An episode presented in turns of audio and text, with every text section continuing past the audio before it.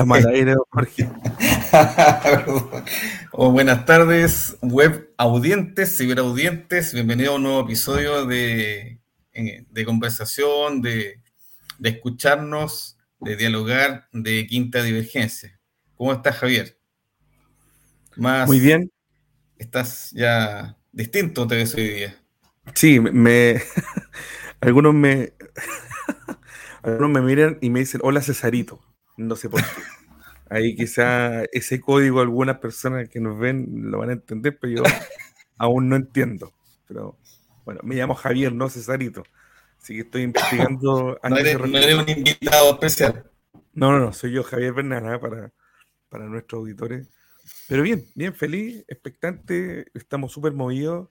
O sea, el ambiente está súper movido. Noviembre, por lo general, es un mes que no tiene feriado, es un mes que pasa rápido, pero particularmente el de este año es un mes bien nutrido, ¿ah? con, con, harto asunto. Así que por ahí queremos caminar esta conversa. Bueno, efectivamente, hoy día tenemos un conversatorio donde quisimos abordar un tema que, eh, que, se está rozando hoy día en relación a las campañas presidenciales, porque las campañas presidenciales no son solamente los programas, no son solamente las promesas, sino que son los protagonistas que van a llevar a cabo estas promesas a través de sus maneras de, de ser, sus maneras de actuar, em, sus perfiles, eh, sus habilidades, competencias, eh, y eso, de eso queremos hablar hoy día. Por eso se llama nuestro episodio Autoridad, Liderazgo y Populismo. los, candidatos más allá de los programas. Puedo tener, podemos tener un programa que sea muy atractivo, pero quien lo quiera llevar adelante puede que tenga algunos matices donde, em, donde le dé énfasis a ciertas cosas a pesar del programa. Entonces, nuestros invitados hoy día eh, van a, nos van a comentar. Por eso este es un conversatorio. Entonces, estamos con eh, eh, Javier Puigros, no sé si es presidente o expresidente regional de Bópoli, de la quinta región. Hola Javier, ¿cómo estás? Hola, hola, ¿cómo estás Jorge? Expresidente Ah, expresidente, sí. Más o menos hace como unos meses atrás, sí. No sé si se, me escucha bien o se me ve bien porque yo lo, escucho un poquito cortado eh, por, la calidad de la señal. No, se ve perfecto. Yo te escucho bien. Ya. Perfecto. Y también está con nosotros Jaime Riquelme, él es director y parte de la Fundación Estrategia País. ¿Cómo está Jaime? ¿Estás muteado, Jaime? Ahí sí. Ahí no.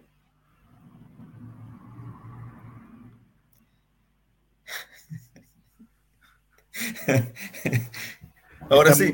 Jaime, ¿estás muteado, Jaime? Ahora sí. Hola, ahí, sí. ahí me escucharon, ¿no? Sí. Hola. Ahí sí. Ahora sí, ya. Sorry. Oye, bueno, los saludo. muchas gracias por la invitación. Eh, bueno, a Jorge y a Javier de Quinta Divergencia y y a Javier también, ¿cierto? Que, que va a participar conmigo como invitado, así que encantado. Muchas gracias. Bueno, eh, Juan Cristóbal Demian tuvo un retraso y se va a incorporar en un rato más. Eh, Susan Calderón tuvo un imprevisto. Susan, ella es candidata a diputada por el Partido Socialista y ha participado también en otros programas y la, invitamos, pero nos avisó hace poco que tuvo un, un imprevisto personal, así que se excusó de participar. Y la otra invitada, Susan Spichiger, todavía estamos esperando que se integre, esperamos que, que lo pueda hacer. Pero comenzamos, o sea, eh, tenemos bastante tema por hablar. No sé si Javier vamos a comenzar con una introducción a los temas. Vamos a comenzar, sí, con una introducción. La idea de esto es que eh, esto es, nosotros tratamos de ilustrarlo como si estuviésemos tomando once, ah, que somos de más edad, eh, o en un asado, o compartiendo. Esta es la típica conversación que surge después de que ya se, después que ya transcurrió la conversación social de cómo estás, de cómo te ha ido. ¿ah? Después de que ha pasado ese momento y entramos en los temas profundos, ahí queremos navegar ahora. Entonces, el, tema que, se ha propuesto tiene que ver con autoridad, con liderazgo, con populismo. Eh, vamos a tratar de desglosar un poco eh, las propuestas de los candidatos presidenciales. Y para eso, antes queremos escuchar qué es lo que eh, lo que nuestros panelistas tienen que decir al respecto. Y yo voy a ir lanzando algunas frases de personajes importantes, ligeramente conocidos, ligeramente, pero para, para efectos de introducirnos, ¿sí? Voy acá a la ventana y, por ejemplo, tenemos aquí a un tal Platón eh, o Aristóteles de hombros anchos, es lo que significa su, nombre. Y, respecto del concepto de autoridad, él decía, cuando una multitud ejerce la autoridad, es más, cruel aún que los tiranos. ¿ah? Eso es lo que nos decía Platón en esos años. Plutarco también, una autoridad que se funda en el terror, en la violencia, en la opresión, es al mismo tiempo una vergüenza y una injusticia. Eh, ninguna sociedad puede subsistir sin autoridad, es necesaria que plantea Baruch Spinoza, sin fuerza y por tanto sin leyes que moderen y controlen el ansia de placer y los impulsos. Otro aspecto del concepto de autoridad, la limitación es esencial a la autoridad, pues un gobierno solo es legítimo si está efectivamente limitado. Y ya desde esa época empiezan a verse estos conceptos de limitación al poder, limitación a la autoridad.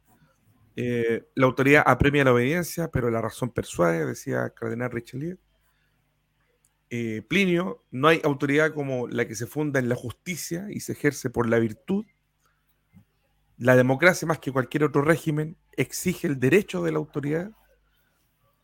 Esta es una de las frases que más me, me gustó y, y quiero terminar con esta frase respecto de lo que es autoridad. Nietzsche decía, todas las cosas están sujetas a interpretación. La interpretación que prevalezca en un momento dado es una función del poder y no de la verdad. Me pareció muy, muy interesante. Eso en, cuanto a, términos o conceptos asociados a, libertad, hay muchos más, pero no, no, vamos a entrar en, profundidad. Oye, mire, eh, esta, esa no sé si la, puedes leer. Esta, sí. eso, es, esas frases que leí tienen que ver con autoridad. Ah, las, que, las que voy a leer ahora tienen que ver con populismo o con eh, actitudes populista. Y acá, por ejemplo, el Luis Gabriel Carrillo decía, los populistas fuera y dentro del poder tienen las mismas tácticas. Atacan, critican, amenazan, se victimizan, y aquí quizás habría que ponerlo en negrita, pero jamás ceden. Eh, Gloria Álvarez, eh, contemporánea nuestra, el populismo es la manipulación a las personas que no tienen grandes conocimientos políticos y que buscan la salvación en un caudillo interesante. Eh, Fernando Sabater, el populismo es la democracia de los ignorantes. Este es fuerte. Lo que es la democracia para las personas cultas, una forma de gobierno que genera esperanza y la forma civilizada de vivir en sociedad, es sustituida por el populismo, que es una degradación destinada a los ignorantes. Eh, Gloria habla también con otra frase. Eh, esta me, me, pareció muy, muy interesante. Esto fue una, una conversación que tuvo el, expresidente de México con el expresidente de Estados Unidos en la cumbre de líderes de América del Norte. Peña Nieto dijo, hay actores políticos que recurren al populismo y a la demagogia, vendiendo en respuestas, eh, bien digo, vendiendo en respuestas muy fáciles las eventuales soluciones a los problemas que enfrenta el mundo hoy, lo cual no es así de simple ni así de sencillo. Llevar las riendas de un país asumir la responsabilidad de gobernar es algo más que dar respuestas sencillas, es complejo y difícil. Eso en cuanto a populismo y finalmente quiero ir cortito a liderazgo con algunas frases como esta. Una gran persona atrae a grandes personas y sabe cómo mantenerlas juntas. La verdadera, esta, y esta es la, la última, la verdadera esencia del liderazgo radica en que usted tiene que poseer una visión aquí fuimos muy rápidos, no ahondamos ninguna, pero para tratar de mostrar las distintas miradas que hay respecto a autoridad, populismo, liderazgo. Con esos tres conceptos, chiquillos, se nos cayó recién, se nos cayó Jaime. Con esos tres conceptos, Javier, Jorge, esto es una conversa abierta. Eh, ¿Cómo vemos estos, estos temas en la discusión política de hoy? Javier, tú tienes experiencia en partidos políticos, ¿cómo, eh, cómo lo, lo vislumbras? Yo creo que estos temas que estamos conversando no, tienen que ver incluso con la política, tienen que ver con un, cambio en la, en la sociedad de hoy en día.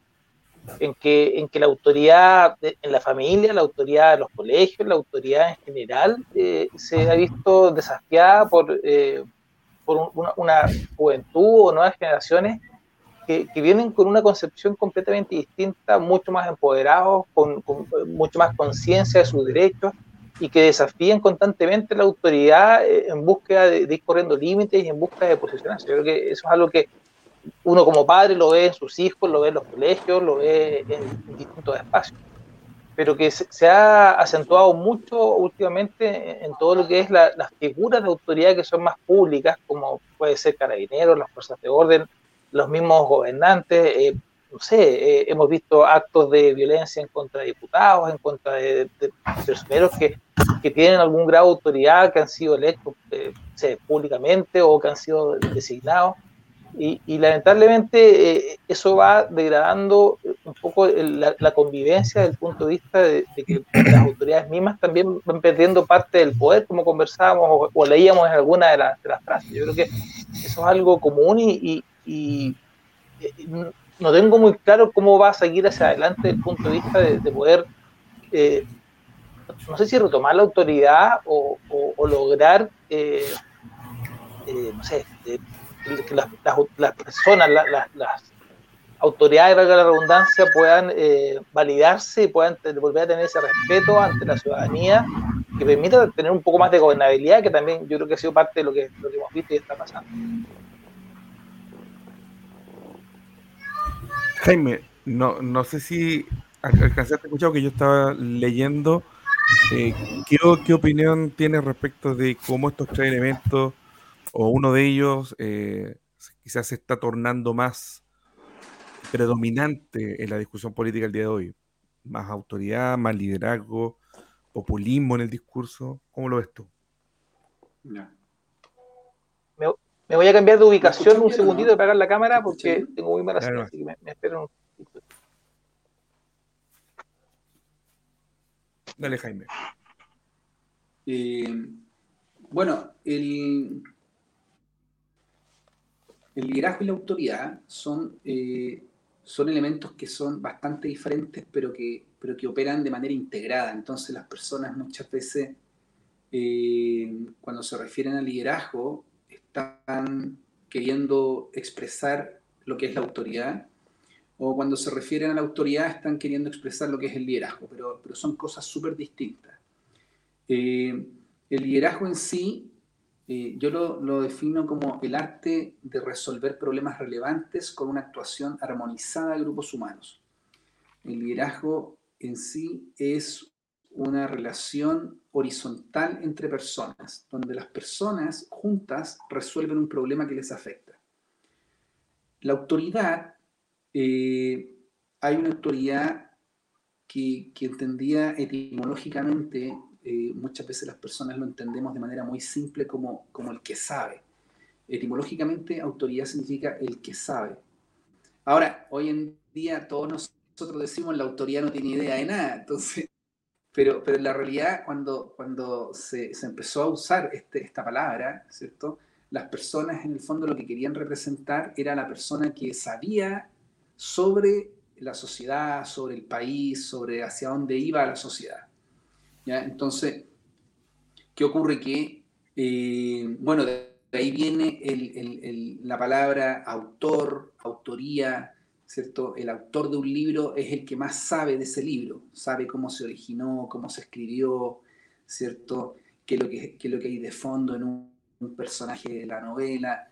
Eh, por eso es que el autor es el que sabe.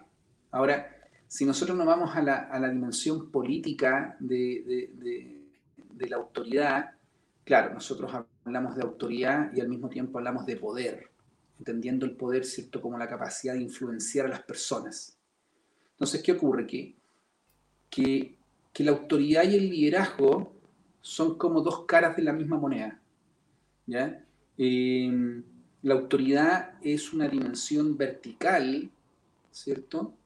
Y el liderazgo es una, es una dimensión horizontal, ¿ya? Cuando nosotros ejercemos autoridad, eh, estamos eh, ejerciendo un poder que ha sido otorgado por alguien, por nuestros hijos, al reconocer, ¿cierto?, nuestra sabiduría, ¿cierto?, o nuestro poder de, proveer ya o de dar cariño, ¿cierto? En ese caso, ¿cierto? Los hijos reconocen la autoridad de los padres, ¿ya? Eh, así también, eh, en una organización, eh, los miembros de una organización podrían reconocer la autoridad del presidente de la organización, de un país, de una empresa, de una fundación, de una universidad. Entonces, el tema de la autoridad, eh, desde, desde mi punto de vista más bien académico, que es lo que, yo investigo y lo que estudio, la autoridad tiene que ver principalmente con, con, el poder eh, y con el poder de decidir por otros, Y, e incluso eh, decirle a, otros lo que tienen que hacer, ¿ya? Y por eso es que tiene que ver más con verticalidad y con la autocracia, en el fondo quien esa autoridad es quien podría decirnos a nosotros qué hacer o qué no hacer. Y por eso es que la autoridad y, el poder de la autoridad se le otorga a alguien, que puede ser, ¿cierto?, un cargo eh, por elección y por determinado periodo. Entonces, la autoridad tiene que ver principalmente con, con la verticalidad. Y el liderazgo tiene que ver con la horizontalidad. Es decir, la autoridad no es que esté personificada en un cargo, sino que la autoridad pertenece al colectivo, al grupo de personas que está resolviendo un problema. Entonces, la autoridad que tiene que ver con la verticalidad y el liderazgo que tiene que ver con la horizontalidad, ambas son súper necesarias en todas las organizaciones. ¿Por qué? Porque problemas de diferente índole que, que necesitan tener autoridad. Cuando hay crisis, cuando hay un terremoto, cuando hay un incendio, cuando hay, cuando hay una, situación de emergencia, se requiere de autoridad. Y llegan los bomberos y no te piden, por favor, que te corras. El bombero llega incluso eh, y te, ordena firmemente que salgas de un lugar. Yo me acuerdo cuando chico se produjo un incendio en, en una casa en un barrio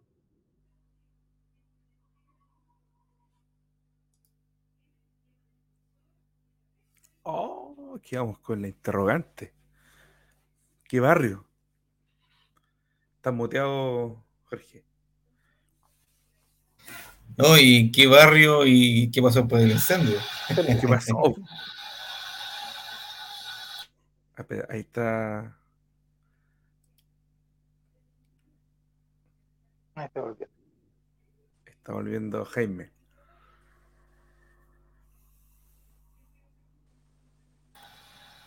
se duplicó. Está duplicado. Sí, vamos a esperar entonces que se que se restaure bien su conexión. Pero, es interesante lo que comentaba Jaime de, las dos dimensiones, de la, una que es vertical y otra que es eh, horizontal, desde el punto de vista que a lo mejor que alguien te entrega el, liderazgo es, como el, tus padres que te entregan o, reconocen en ti ese, e, e, ese, ese liderazgo, esa autoridad o, esa eh, virtud que uno puede tener. La autoridad puede ser un poco más impuesta. Eh, y el otro factor que, me llamó la atención de Jaime tiene que ver con lo que decía, que, a veces eh, las autoridades están llamadas a la difícil misión de tomar decisiones cuando el colectivo no puede tomarlas. Eh, y en lo cotidiano, cosas que pueden ser mucho más, no sé, del día a día, eh, cuando uno está en un curso apoderado o, en algún grupo pequeño, eh, obviamente cuando se da la posibilidad de, de, autoridad de proponer cosas, es mucho más difícil cuando uno busca un consenso a que cuando te dan alternativas más acotadas que vienen o nacen de, una autoridad. A ver si Jaime está ya con nosotros de vuelta. Bienvenido, Juan Cristóbal. Hola, ¿qué tal? ¿Cómo están? ¿Cómo estás, Jorge, Javier? Estábamos, estábamos rellenando mientras tú llegas. lo, lo, interrumpiste justo en el. ¿Ah? Justo ahí.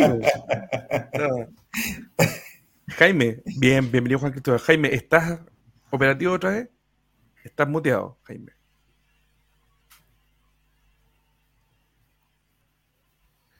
Parece que estamos con problemas ahí con Jaime en conexión.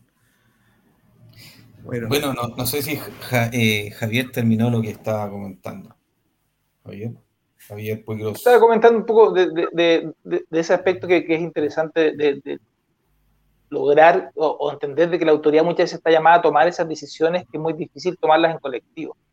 y hoy en día hemos visto que se, recurre mucho hoy día al colectivo y es mucho más difícil llegar a consensos o a, acuerdos o a decisiones que sean más, más ágiles, producto de, que hay una diversidad de opiniones, posturas o, formas de ver la vida que, hacen más difícil. Y, eso se puede ejemplificar en cosas súper mundanas. Yo comentaba que en, los cursos de apoderado eh, fijar la fecha de la convivencia puede demorarse semanas, si es que todo, porque yo no puedo, que mi hijo no puede, porque es distinto que el presidente dice, mira, va a ser tal fecha, tal fecha. Y, boom.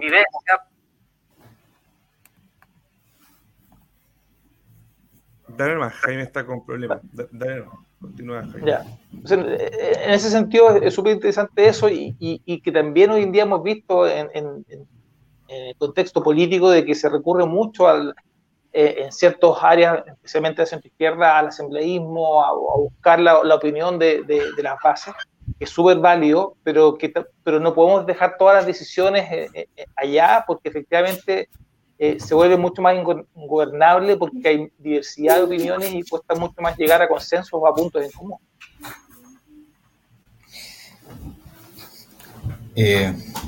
Bueno, a mí me, surgió este, esta, esta inquietud porque yo, bueno, leí parte del libro que escribió eh, Jaime Riquelme junto a otros dos autores que son Juan Francisco Cobo y Aquiles Gallardo, que se llama, justamente se llama Estrategia País de la Autoridad al Liderazgo, donde ellos plantean eh, cambiar el, que es necesario cambiar el paradigma de, esta visión de, no, no solamente hablando de presidente, en general de la, del modelo de, no sé, de administración de una nación, todo, en todas sus dimensiones, donde se está, eh, donde hay una, una mirada, o bueno, un paradigma vertical de la autoridad, donde quien está más arriba está muy distante de los problemas más concretos de las personas más hacia, un, hacia una mirada más horizontal, como, como comentaba Jaime, en que hay una mayor cercanía de quienes toman las decisiones o entregan los recursos con donde están los problemas. Porque me parece que en un programa eh, que, también estuvo Jaime, plantea, por ejemplo, que una, algo concreto sería, por ejemplo, que los recursos que administran las comunas, perdón, las municipalidades eh, la recibieran directo, por ejemplo, que el, el IVA, eh, los impuestos se asignaran directamente en un porcentaje, por ejemplo, a las municipalidades y no que pasara siempre nivel central y se volviera como a llenar un saco que después se reparte.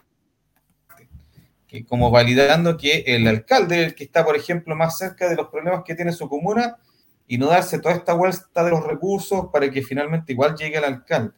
Eh, él lo dio como un ejemplo, pero apuntando a esto de la horizontalidad. Pero a mí siempre me queda esto esta, que también planteó Javier eh, sobre esto de cuando llega un momento en que es necesario que alguien ejerza esta verticalidad de tomar decisiones y no tener que preguntar, hacer una encuesta, esta, esto que ahora está muy de moda en las municipalidades, que ha asumido, por ejemplo, eh, de una mirada más colectivista, como decía Javier, en que se hacen muchas consultas ciudadanas para validar ciertas decisiones. De hecho, yo vivo en Villa Alemana y acá se ha, se ha hecho mucho esto, que en cierta medida yo lo encuentro eh, una novedad positiva, donde las personas de alguna manera aparentemente participamos más, pero también creo que se cae en este de colectivizar todo. O sea, yo creo que si alguien tiene una visión respecto de, no sé, ya sea que una municipalidad eh, una región o el país,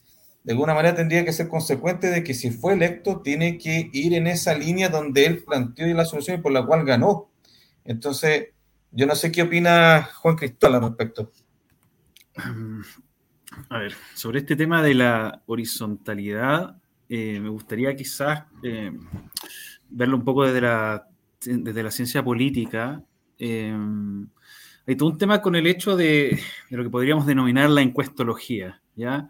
Esta cosa de, de asumir, digamos, un vox populi como forma de determinar eh, cuál va a ser la, eh, la, forma en la que uno va a implementar eh, ciertos niveles de gobernanza o, o, o, puesta en práctica de punto de vista de un programa o de políticas públicas. ¿ya? pero lo que ocurre es que, como ustedes bien decían, hay todo, un, hay todo un tema de la colectivización que esto viene, que acarrea de fondo esta especie de, de, de consejo popular o asambleísmo que también está, digamos, en las bases, digamos, doctrinarias de quizá una izquierda más radical, que ha sido, digamos, también la que a veces empuja esto. Pero, pero tenemos que entender que este tipo de, instancias eh, asambleístas, si se quiere, se empujan una vez que hay una especie de lo que se denomina hegemonía, ¿ya? ¿A qué voy con esto? Eh, cuando hay ciertos temas, ciertas perspectivas que han estado socializadas, lo suficientemente socializadas, lo suficientemente instaladas, eh, en la ciudadanía a través de, eh, o sea, a lo que voy es que si bien hay problemas objetivos que tiene la, sociedad civil, evidentemente, también hay mucha de la interpretación de esos problemas objetivos que la gente recibe eh, no de su propio raciocinio, y yo sé que puede ser un, po un poquito impopular lo que estoy diciendo, ¿ya? pero en cierto sentido las, la lectura que la gente hace, que puede hacer de sus propios problemas, a veces viene condicionada por los medios de prensa, por, el discur por ciertos discursos, por lo que ocurre precisamente en estas cajas de resonancia de lo que es lo políticamente correcto. Entonces, cuando uno recurre quizás a la, votación eh, ciudadana para la resolución de problemas, lo que uno recibe es de vuelta eso. Quizás una lectura no tan internalizada de la misma gente de sus propios problemas, eh, independiente de los problemas eh, objetivos, sino la lectura eh, la lectura que la gente ha recibido esos problemas. Un buen ejemplo, el tema de, el tema de pensiones, ¿ya? El, se le ha dado, digamos, como una especie de demonización absoluta al sistema de capitalización individual. Entonces la gente tiene problemas en sus pensiones, sí, eso es objetivo. Sin embargo, la lectura, digamos, de demonización absoluta del, del, del, del sistema de capitalización individual eso es más bien, eh, en, cierto, en cierto sentido, ha sido bastante impulsado por movimientos sociales, por discurso político, por, por medios de comunicación. Entonces, la solución que propone, entre comillas, la gente al momento de deliberar en estas modos de asamblea, es una solución que ha venido configurada eh, por lo que la gente cree que debería ser la solución. Entonces, en ese, ese, es ahí yo creo que donde se opera una trampa, ¿ya? Donde, donde hay que tener quizá un poco más de ojo. Eh, el, problema que ha tenido la centro derecha con esta encuestología es recibir de vuelta lo que lo, le preguntan las personas, por favor, usted dígame qué, qué quieren para que les resolvamos su problema. Pero la gente a veces viene con la respuesta de la izquierda que ha recibido por los medios de comunicación y por otro tipo de lugares, como la respuesta y la centro derecha acoge esa respuesta a través de las encuestas y la implementa la centro derecha. Y ese ha sido uno de los problemas que ha tenido la centro derecha en su, en su, propio, en su propia forma de ejecutar esto.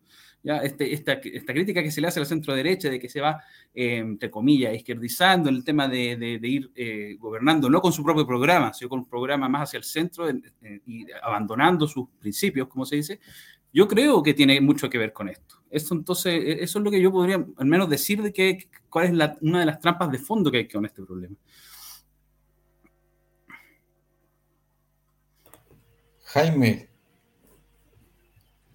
eh, aquí, había aquí. comentado.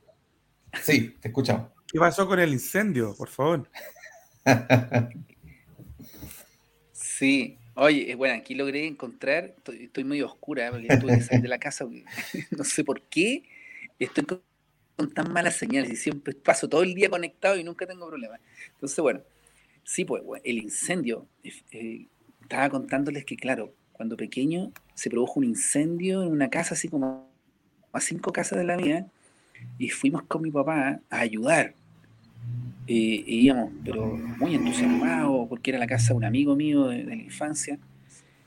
Eh, estábamos tratando de ayudar y que ahí prendieron la luz. Y que llegaron los bomberos y nos echaron, pero o sea, nos hicieron alejarnos por lo menos 40 metros, 50 metros del lugar. O sea, y, y, y, nadie nos preguntó nada. O sea, los bomberos no nos dijeron, oye, ¿qué te parece? ¿Qué opinas tú? ¿Estás de acuerdo con alejarte 50 metros? No, a mí me gritaron, oye, caro chico, mándate de cambiar de acá y la Y tuve que desaparecer. Entonces, ¿qué ocurre? Es que el, el rol de la autoridad de, de, esta decisión unilateral, ¿cierto? autocrática, es necesario en situaciones de emergencia, de crisis, donde, donde la sociedad y las organizaciones entran en pánico.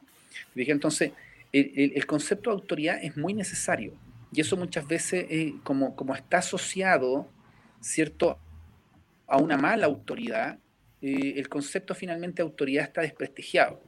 Pero en realidad las organizaciones y la sociedad en general necesitan de autoridad, eh, porque alguien tiene que hacerse cargo de, de, las organizaciones cuando están pasando por situaciones de crisis. Y las crisis, etimológicamente crisis significa la decisión.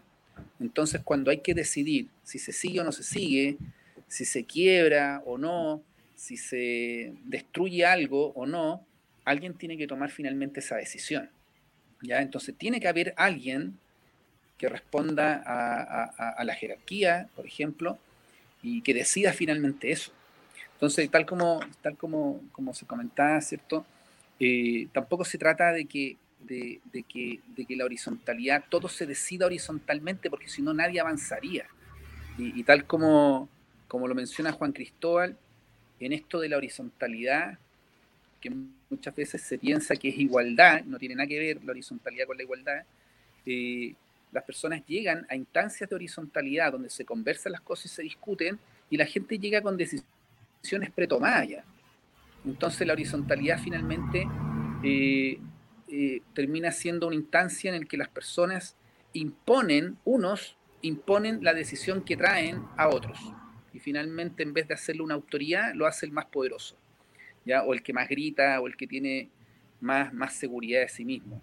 Así que, bueno, yo pienso que, que, el tema de la autoridad y el liderazgo ambos son súper necesarios y las grandes falencias que tienen hoy en día las organizaciones y la sociedad es que no entendemos que ambos conceptos están integrados, pero que son cosas distintas y que tienen que tener prevalencia, ¿cierto? Según el contexto es cuál en el fondo es donde tenemos que enfocarnos. Y el populismo, finalmente, eh, en mi opinión, populismo y llevándolo desde, desde estos dos conceptos, ¿cierto? Entendiendo la autoridad como la verticalidad y el liderazgo como la horizontalidad, el populismo precisamente es el abuso de la autoridad, ¿ya? En el que, en el que finalmente, como las personas dependen de la autoridad y le obedecen, se acostumbran a que la autoridad finalmente decida todo y que la autoridad resuelva los problemas. Entonces finalmente la autoridad termina haciendo lo que quiere, termina dándole a la gente lo que la gente quiere, eh, sabiendo la autoridad que, es no lo, que no es lo que necesita ni lo que le va a hacer bien en el futuro. Entonces termina dándole lo que quiere y, pudiendo, sabiendo en el fondo de que no es lo que realmente se necesita. Eh, esa es la opinión que yo, que yo tengo al respecto. Eh, Perdónenme por estar un poco desenchufado tratando de conectarme. A lo mejor ustedes ya pasaron a otro, a otras instancias de la conversación. Pero, pero bueno, esas son mis reflexiones. Yo, he estudiado mucho lo que es el liderazgo y la autoridad, precisamente porque, porque durante muchos años yo me desenvolví eh, en un contexto en el que eso estaba muy, muy presente, muy presente. Entonces, eh, yo, como, como alguna vez eh, te lo he comentado, Jorge, ¿cierto? Yo fui militar durante muchos años, entonces yo veía eh, que tenía superiores que eran tremendamente autoritarios y otros que no. Habían otros superiores que, aun cuando tenían cargo y grado, no eran, no eran autoritarios. Te preguntaban, te decían qué opinaban o llamaban a una reunión de todos los, más jóvenes, ¿cierto? Y, oye, ¿qué opinan? ¿Qué, ¿Qué creen ustedes que podríamos hacer?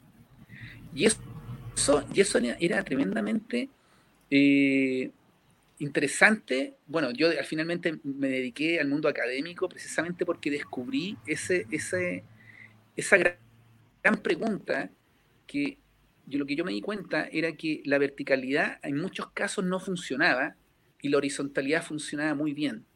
pero la horizontalidad en otros casos no funcionaba y la verticalidad sí funcionaba muy bien. Entonces yo decía, wow, eh, qué interesante esto que, que a veces la verticalidad te da la respuesta que necesitas y a veces te la da la horizontalidad. Y ahí me di cuenta después que son grandes brechas de formación de personas. O sea, los ejecutivos de las empresas, las mismas autoridades políticas, eh, los líderes sociales en las parroquias, en las comunas, en las juntas de vecinos, si supieran cuándo ser verticales y cuándo ser horizontales, muchos de los problemas de nuestra sociedad se solucionarían.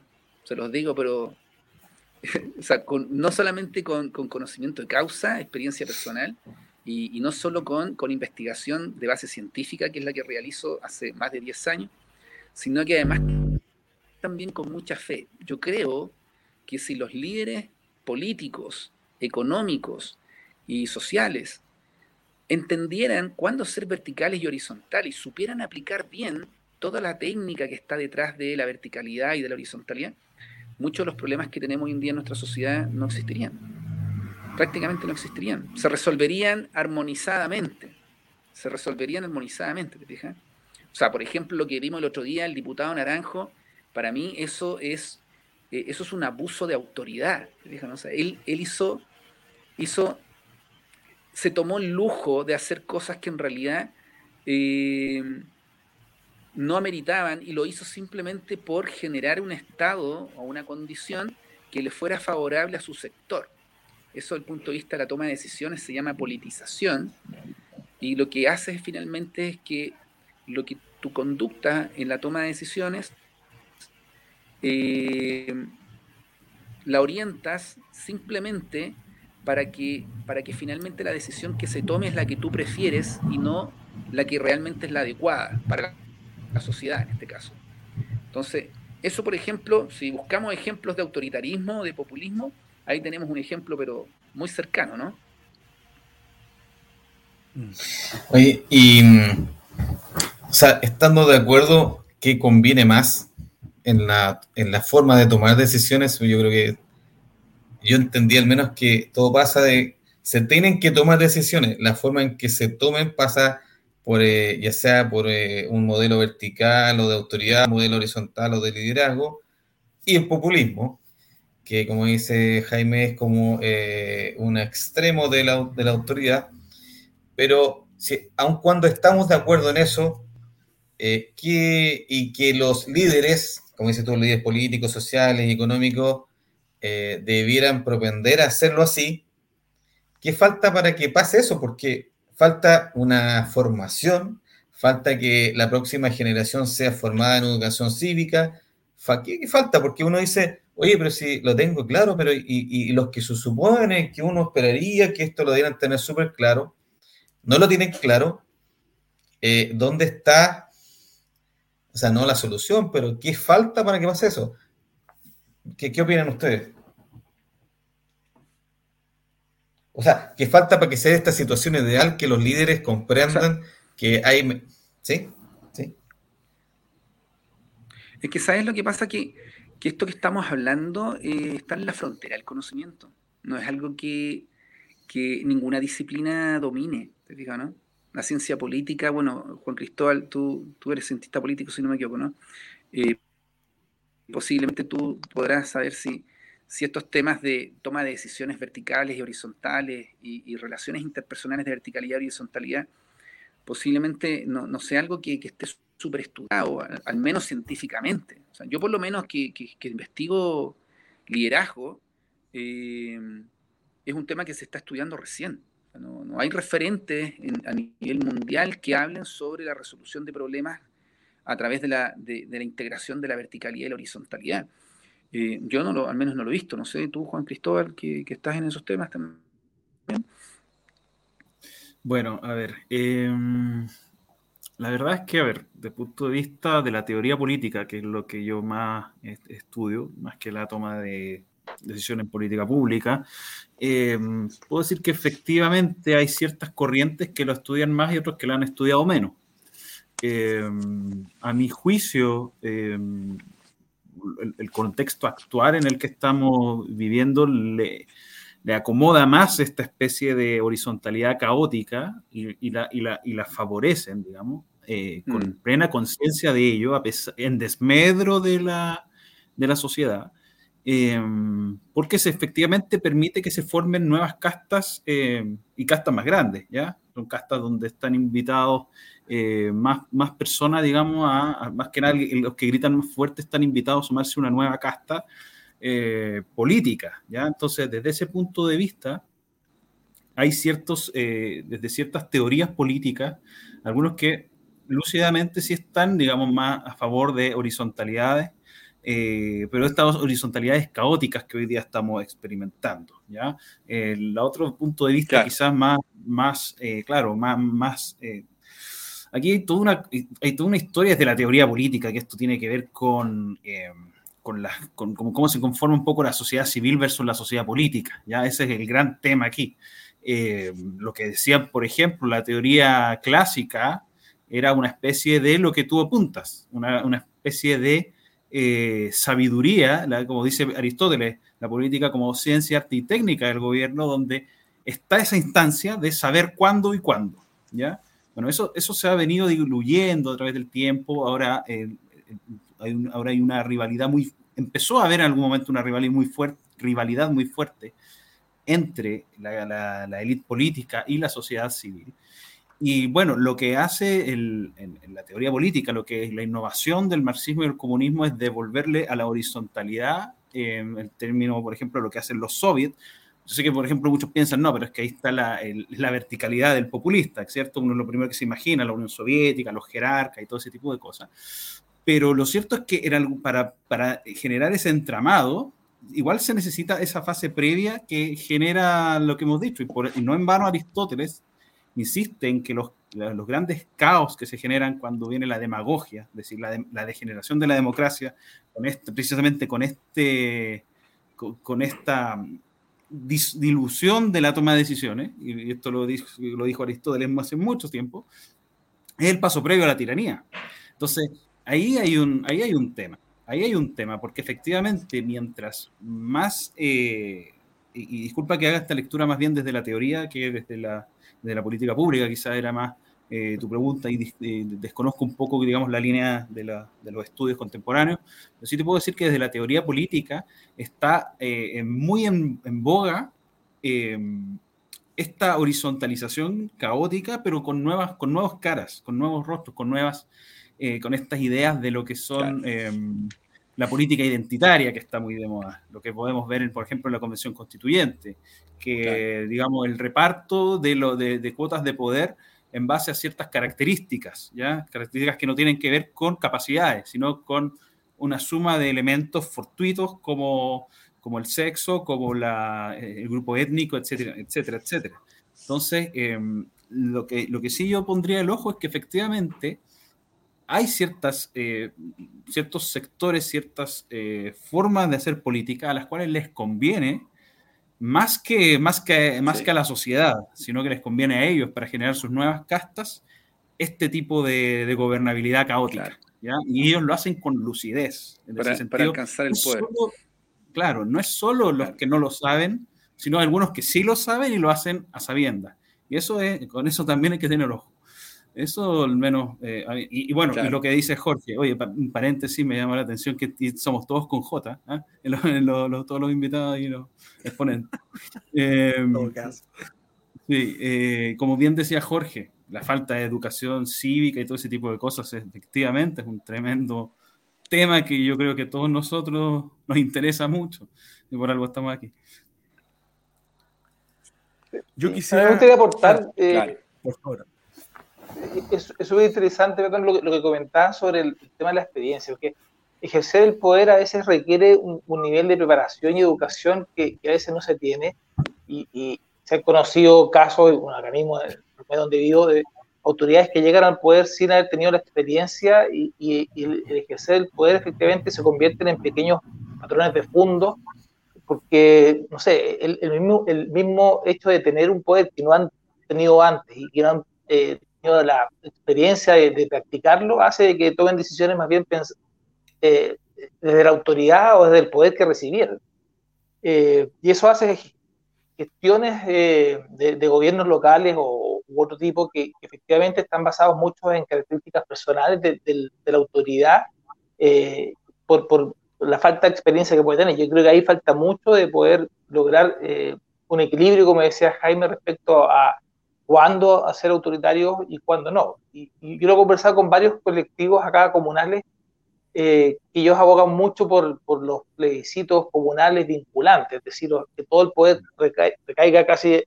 Yo les planteaba un caso súper claro y, y, ahí empezamos a la, conversa. Si, si, nosotros hiciéramos un plebiscito vinculante, ya sea comunal o regional, donde poner una cárcel o un basurero, no habría ningún basurero, ninguna cárcel en toda la región, porque todos van a decir, no quiero un basurero en mi barrio, no quiero un vertedero, no quiero una cárcel en mi barrio.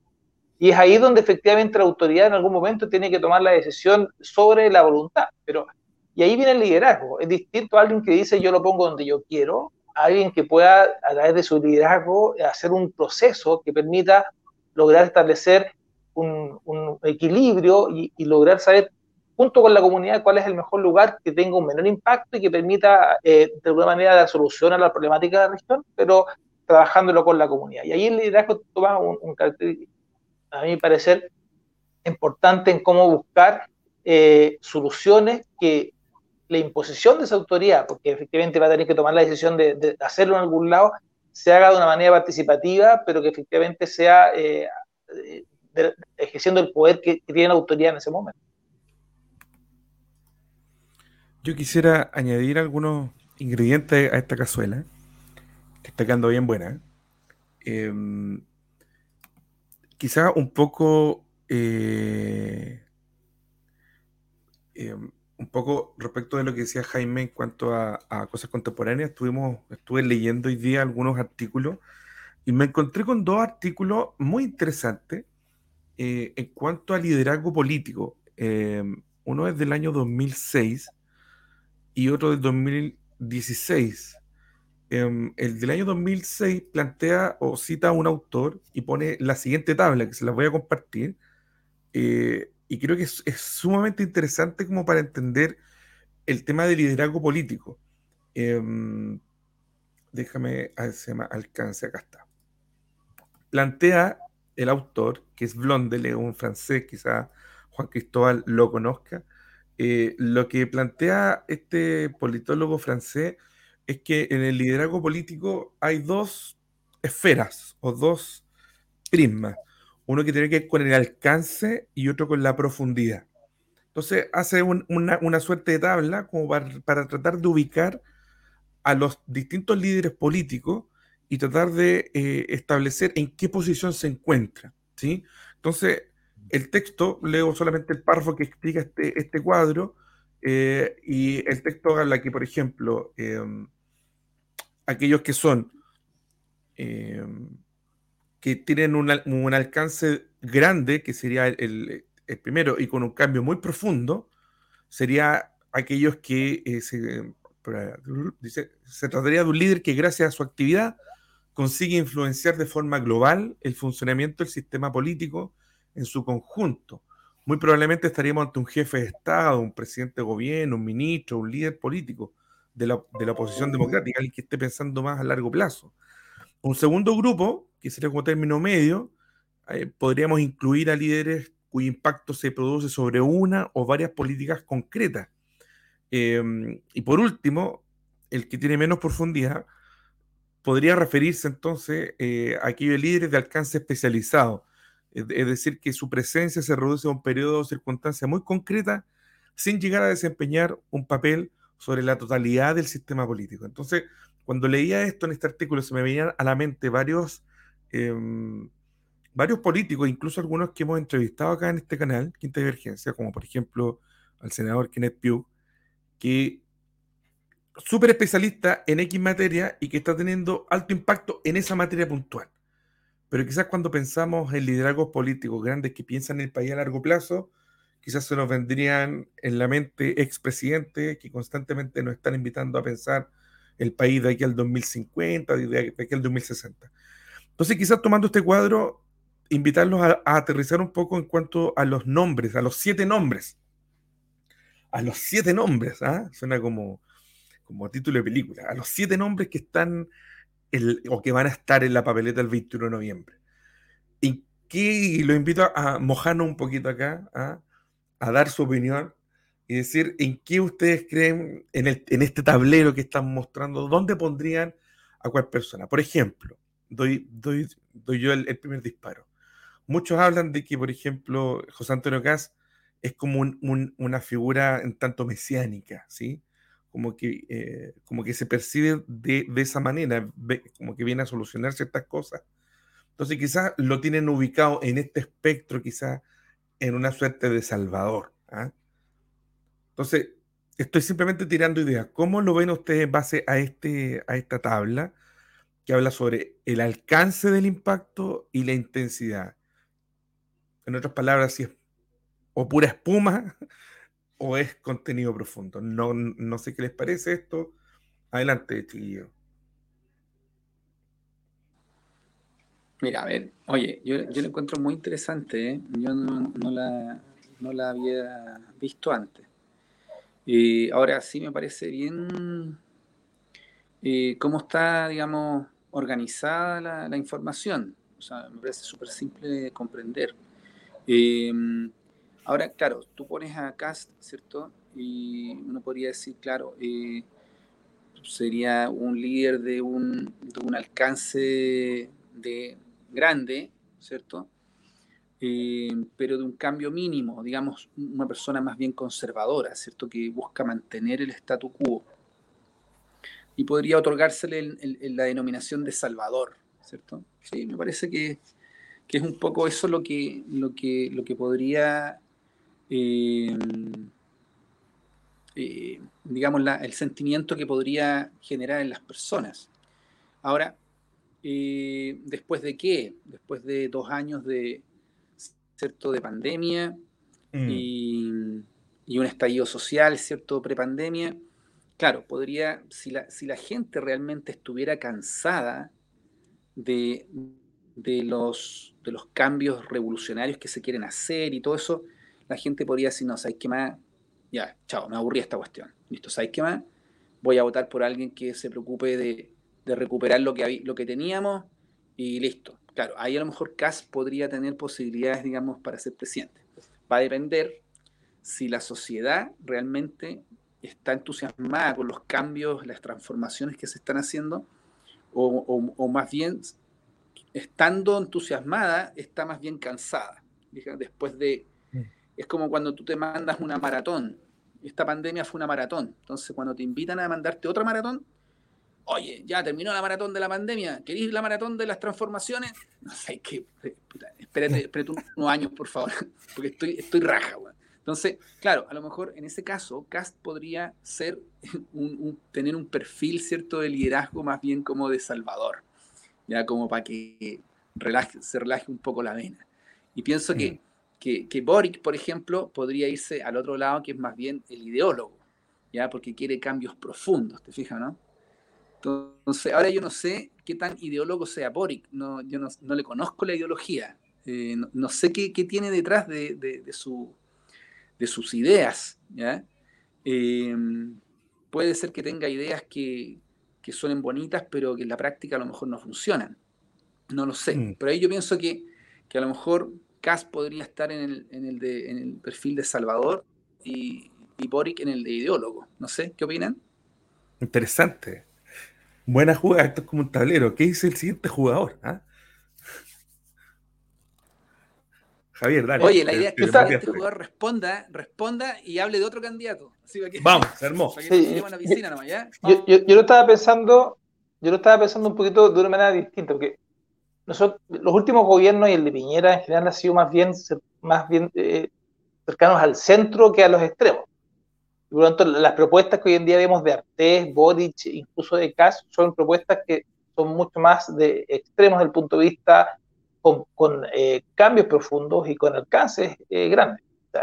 reducir a la mitad los, los, los, ministerios, hacer un cambio importante en lo que es el Estado por el lado de, de, de Cast eh, al al revés, o sea, estatizar y llevar todo, sacar las concesiones, son cambios profundos y, más bien basados en la ideología. Y al revés, Sichel y Yarna eh, y a lo mejor también dentro de París y Meo, eh, quieren como hacer pequeñas modificaciones al modelo existente eh, y deberían estar más bien con cambios moderados y con alcance moderado o profundo, dependiendo de, los cambios que hagan, y podrían estar más bien en, el ámbito de refinidor o, paternalista, Pero, pero para mí, mi visión al menos que los cambios de, extremos, en el sentido de más de izquierda o derecha, buscan cambios profundos y de gran alcance, por lo tanto deberían ser ambos más bien ideólogos.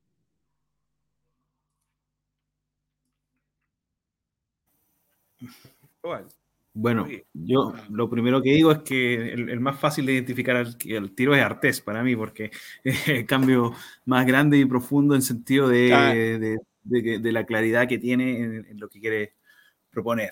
Eh, está súper entretenido este, desconocía el cuadro, me gusta este tipo de cuadro, eh, creo que no, habría que pensarlo, le daría unas hartas vueltas, pero de hecho, lo primero que me gustaría como pensar con lo que me hace reflexionar este cuadro es que se podría agregar más, uno podría ser más tridimensional, por ejemplo, ver, eh, por ejemplo, qué, cuál es el liderazgo que propone, pero cuál es el liderazgo que la gente percibe también, que eso también podría ser otra cosa distinta, o cuál es el liderazgo que puede, digamos, efectivamente hacer, porque, por ejemplo, un presidente que llega a, dirigir un país, pero sin embargo no puede plantear ninguna de sus reformas, en, como que también te corta un poquito las alas de ver eh, de cómo lo puedes clasificar. Eh, digamos, dependiendo de lo que tengan en la, Cámara, ¿ya? Porque recordemos que el, presidente que salga, especialmente un presidente que venga del mundo de la centro derecha o la derecha, va a tener que el gran desafío de revertir la tendencia que hemos tenido en las últimas elecciones, que es importantes, que han sido plebiscitos y la elección de constituyentes y alcaldes, donde el centro derecha y la derecha han tenido eh, un lamentable desempeño a nivel de obtener eh, buenos resultados. Entonces, em, eh, en términos parlamentarios, lo que sea Sichel eventualmente o José Antonio Castro va a tener ese gran desafío. Em, pero bueno, volviendo al tema de cómo veo yo a, estos, em, a los candidatos en base a este, a este cuadro, bueno, a mí me parece que efectivamente hay un... Al momento de realizar las transformaciones, bueno, yo descartaría a Boris como un líder, ¿eh? lo, digo de forma muy... Eh, mm. no entra en juego. Me, hago, me hago responsable de mis palabras, pero yo descartaría a Boris como un líder de plano porque a mí me, parece que Boris solamente cumple el rol de articular eh, una, una posición política en este momento yo, a Gabriel Boris no lo veo liderando ni siquiera su propio sector. Digamos, su, su sector está eh, levantándolo a él como opción de acceder al poder, pero de ahí a liderar, yo en Boris no veo un líder, yo veo más liderazgo en los demás, bueno, en, algunos de los demás candidatos. ¿ya? Eh, un José Antonio Cáceres, evidentemente, sí tiene esta idea de, mm, yo vería más como un cambio más moderado, lo vería más en el lado de un paternalismo, si se quiere, en ese sentido. Eh, aunque, aunque por, eso, por eso les decía que sería bueno ver la percepción de sus votantes. Para sus, para sus votantes puede ser más bien una percepción de Salvador. Eh, y así con otros candidatos se podría hacer eh, este ejercicio. Sería muy interesante hacerlo con Yasna Proboste también, porque Yasna Proboste representa también una, una posición... A Yasna, Proboste yo la pondría en una, en una postura de, más bien, digamos, de redefinidora o confortadora, una cosa así, porque em, hay muchos intereses de parte de la centroizquierda también de estabilizar de alguna manera el país manteniendo la discursividad de la izquierda radical. Yo creo que es un, yo creo que es un juego muy em, bastante peligroso, si se quiere ver de alguna forma, el que intenta hacer la centroizquierda en esta elección, que es, a, mi juicio, yo creo que la centroizquierda también plantea una especie de, obviamente no un statu quo como el que conocíamos antes, pero sí una estabilización eh, más moderada de lo que plantea, digamos, el programa de, de Boris u, otros más, pero, pero, pero la centroizquierda mantiene mantiene la discursividad agresiva de, o, ha mantenido en muchos puntos una discursividad relativamente agresiva para ponerse, digamos, a, la par de, lo que es la candidatura de Boris y los demás. Entonces, ahí hay una, ahí hay momentos en los que estos políticos lo que necesitan es estar un momento en un cuadro, en otro momento en otro, dependiendo del momento. ¿ya? Ahí es donde mm. estamos viendo la, el, el, juego. Yo creo que hoy en día los liderazgos verticales, volviendo al tema de la verticalidad, la tienen muy difícil. Entonces necesitan una especie de ser medios anfibios en este, en esto, en este tipo de cosas. Eh, tratar de demostrar, a mi juicio, yo creo que José Antonio Caz está intentando desde que llegó al segundo lugar en la encuesta eh, mostrarse más moderado, ¿ya? Eh, pasa, su, pasa su discurso que podría haber sido en un momento testimonial de lo que es un fenómeno de nueva derecha, a ser una opción presidencial que podría eventualmente ganar, por ende, a mí me, parece que hay un intento de, bajar el, de bajar el, tono hacia un, rango conciliador dentro de lo que puede. ¿ya? Entonces, mm, vemos que, tener, que los, líderes necesitan un momento de ser relativamente anfibios en esta cosa. No sé si a ustedes les parece también que estamos en un momento en el que cualquier cosa puede pasar. Cada, semana tenemos, cada día tenemos noticias más entretenidas de lo que eh, declaraciones más interesantes. Yo pienso, fíjate, que, que, por el lado de la, lo que yo veo de la derecha y la centro derecha, eh, es como la, la, falta de una ideología, porque, eh, o sea, porque en el fondo la complejidad de una sociedad moderna, que es un poco lo que estamos empezando a vivir nosotros, que en realidad nosotros tenemos ciertos atisbos de modernismo, pero pero en nuestra cultura eh, todavía está anquilosado, ¿cierto?, el siglo XX entonces, ¿qué ocurre? Que, que no nos damos cuenta de que, de que estas verdades absolutas ya no, ya no encajan.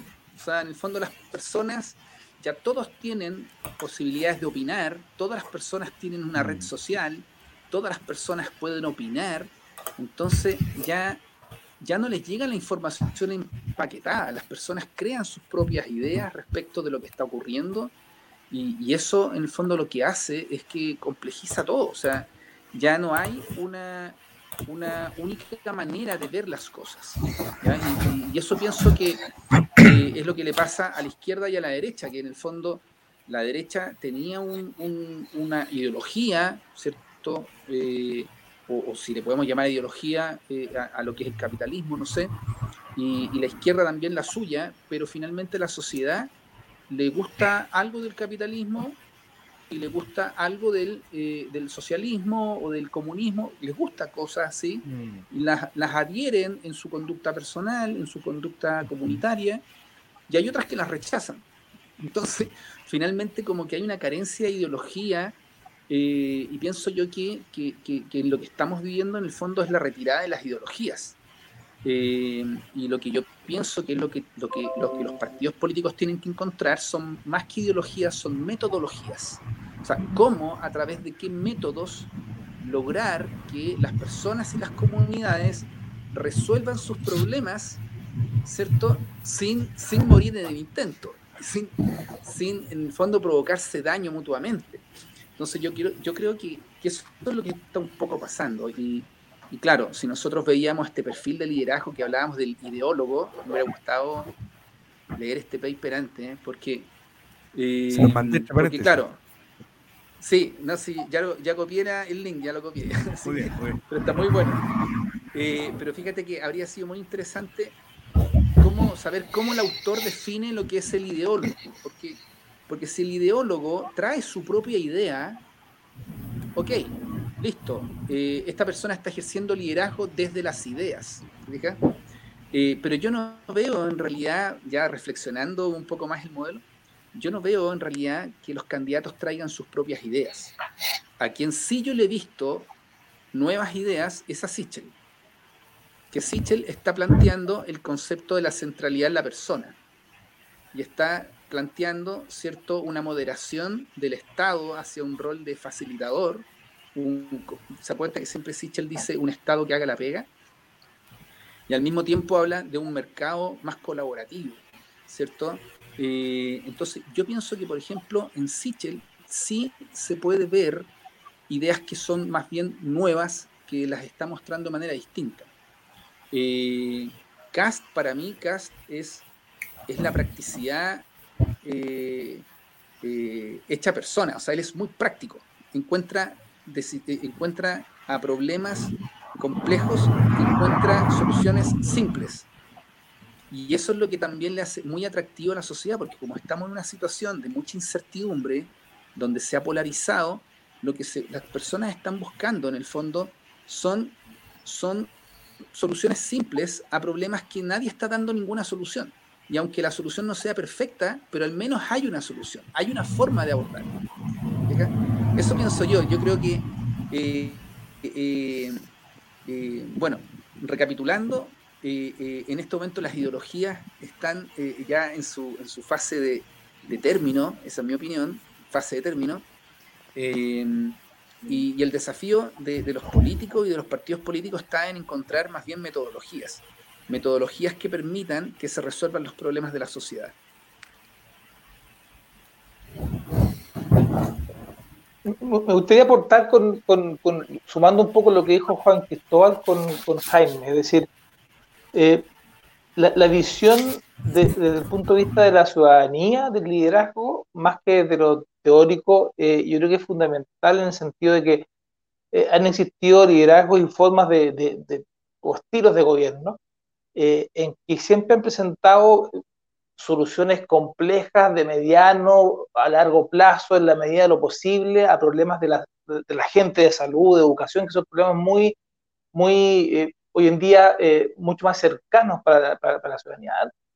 A medida que la clase media ha ido creciendo, han aparecido nuevas necesidades, han, aparecido nuevas exigencias, y, yo creo que este liderazgo de, soluciones eh, basadas en la, política pública y la técnica, que, son estructurales, que son de mediano a largo plazo, eh, tienen un descrédito importante.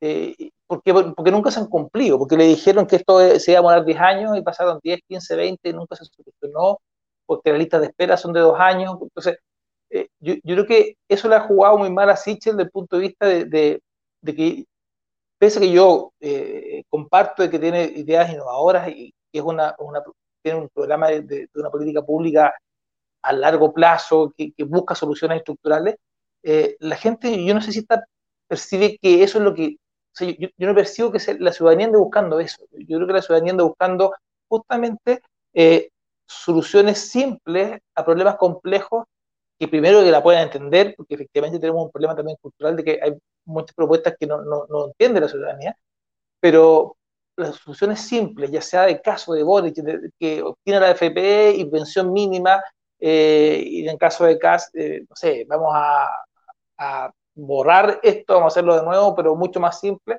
son mucho más atractivas, llegan mucho más, porque yo creo que son más creíbles hoy en día para la ciudadanía desde el punto de vista de que, de que les dan un horizonte más corto de solución y están aburridos de estas soluciones a mediano y largo plazo. No sé qué piensan los demás respecto a eso. Yo estaba pensando que e, e, esta situación, con esta mirada, eso, que han dicho ustedes de, soluciones simples a problemas complejos o de mirada a largo plazo, que pensando en el tema presidencial, obviamente, pues, tenemos, los gobiernos están durando cuatro años. Entonces, yo no veo cómo alguien puede plantear eh, solucionar a largo plazo si no está solucionando eh, los problemas urgentes que mm, este estallido social o esto que pasó el 18 de octubre pedía soluciones ya. Entonces, no sé, no sé si hay una o, si es tan, es tan fuerte la capacidad de manipular la opinión pública donde en algún momento eh, muchos querían como esta revolución, oye, cambiemos el modelo porque no funcionó, y de repente aparece alguien en las encuestas, como Cast en este caso, en que justamente está planteando cosas, oye, solucionamos esto de esta manera, así, así y ya está. No nos damos 10 vueltas, no, no, le, no hacemos esta, eh, ¿cómo se llama? Mayor participación para tomar las decisiones, dice, se hace así, o sea, una cuestión bien como de autoridad, como decían ustedes dice, plantea que eso es lo que hay que hacer. No que yo le voy a preguntar, que vamos a hacer, eh, eh, le vamos a preguntar a, a, las organizaciones, a los colectivos, hacia dónde vamos a llegar, qué es lo que quieren, sino que, no, esto lo vamos a hacer. Entonces, en el esquema de los cuatro años, como que calza, y en la urgencia que tenemos hoy día. Entonces, ¿no será que, eh, como decía Jaime, se necesitan modelos de liderazgo según el contexto que se está viviendo y no, no es que haya un modelo que siempre voy a tener que necesitar. O sea, no, no, no puedo, yo no me imagino hoy día planteando frente a todo lo que está pasando, esta incertidumbre, esta tensión, esta, no sabemos qué constitución va a salir, y, pero tenemos, seguimos teniendo necesidades, seguimos teniendo pensiones, problemas con las pensiones, problemas con la salud, todavía se critica eh, la calidad de la educación pública y otras cosas más, pero eso no lo vamos a resolver eh, pensando una estrategia a largo plazo, hoy día, digo yo. Entonces, ¿no será que hay un, ahí hay como un, como una especie de, no se van las palabras, pero hay una pugna entre eh, hacia qué decisiones tomamos hoy día, si están dentro del contexto, podemos hoy día darnos el lujo de pensar a largo plazo cuando hay cosas que están ahí latiendo y que gatillaron el 18 de octubre.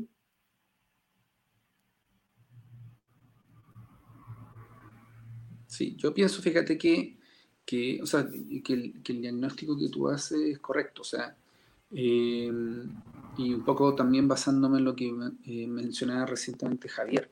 Eh, claro, a lo mejor en, estos, en estos tiempos no estamos para soluciones de largo plazo porque, porque los problemas de seguridad que tenemos, los problemas, de, los problemas que tienen más urgentes las personas son inmediatos. Entonces, cualquier mirada a largo plazo pareciera ser que, nadie la quiere leer en el fondo. Eh, por lo tanto, eh, eh, adquieren mayor relevancia a aquellas posturas o aquellas formas de solucionar el problema que si bien es cierto, a lo mejor no sean sostenibles en el tiempo, sí me solucionan el problema hoy o mañana, a más tardar mañana en la mañana, no sé, ¿cachai? Entonces, como que como que por eso es que adquiere relevancia esa mirada. Y quizás lo de Sichel, la propuesta de Sichel es una propuesta innovadora, pero que requiere, eh, requiere digamos, más tiempo. ¿ya?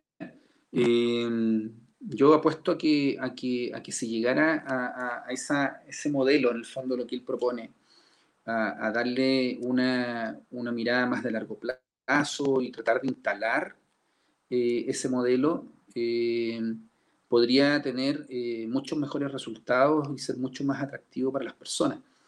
Em, pero, hoy en día, como está la cosa en el país, como está depolarizado, no solamente a las personas les interesa eh, eh, aferrarse a lo que sienten más seguro, que es la propia verticalidad, ¿cierto?, de, una ideología, de un partido, sino que además también de un, líder que demuestre ser fuerte y con el carácter así de, imponer y de imponer las cosas que, estima que hay que hacer. Yo pienso que, eso es un poco lo que está también haciendo que Cass tenga eh, mayor valoración, porque Cass tiene una, es una persona de carácter.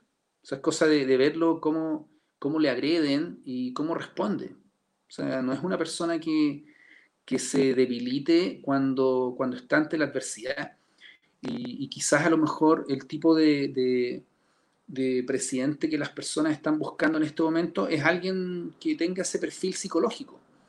Una persona capaz de, aguantar todo y a pesar de eso, eh, dar las instrucciones y, los decretos que, haya que hacer. En el fondo, tomar el fierro caliente, ¿cachai? Em, pienso eso, no sé. Mm, sí, yo pienso que, a ver, sin caer un poco en esta, en esta encuestología que estábamos criticando, pero sí pienso que si uno preguntara a muchas personas cómo se imaginan las soluciones a sus problemas, eh, podríamos quizás generar un problema. Bueno, voy a poner un ejemplo que podría ser una caricatura, pero solamente quiero ponerlo de ejemplo. Supongamos que por, hoy, hoy por hoy, para muchas personas, eh, una solución inmediata a sus problemas sería que se extendiera el IFE de forma indefinida. ¿ya?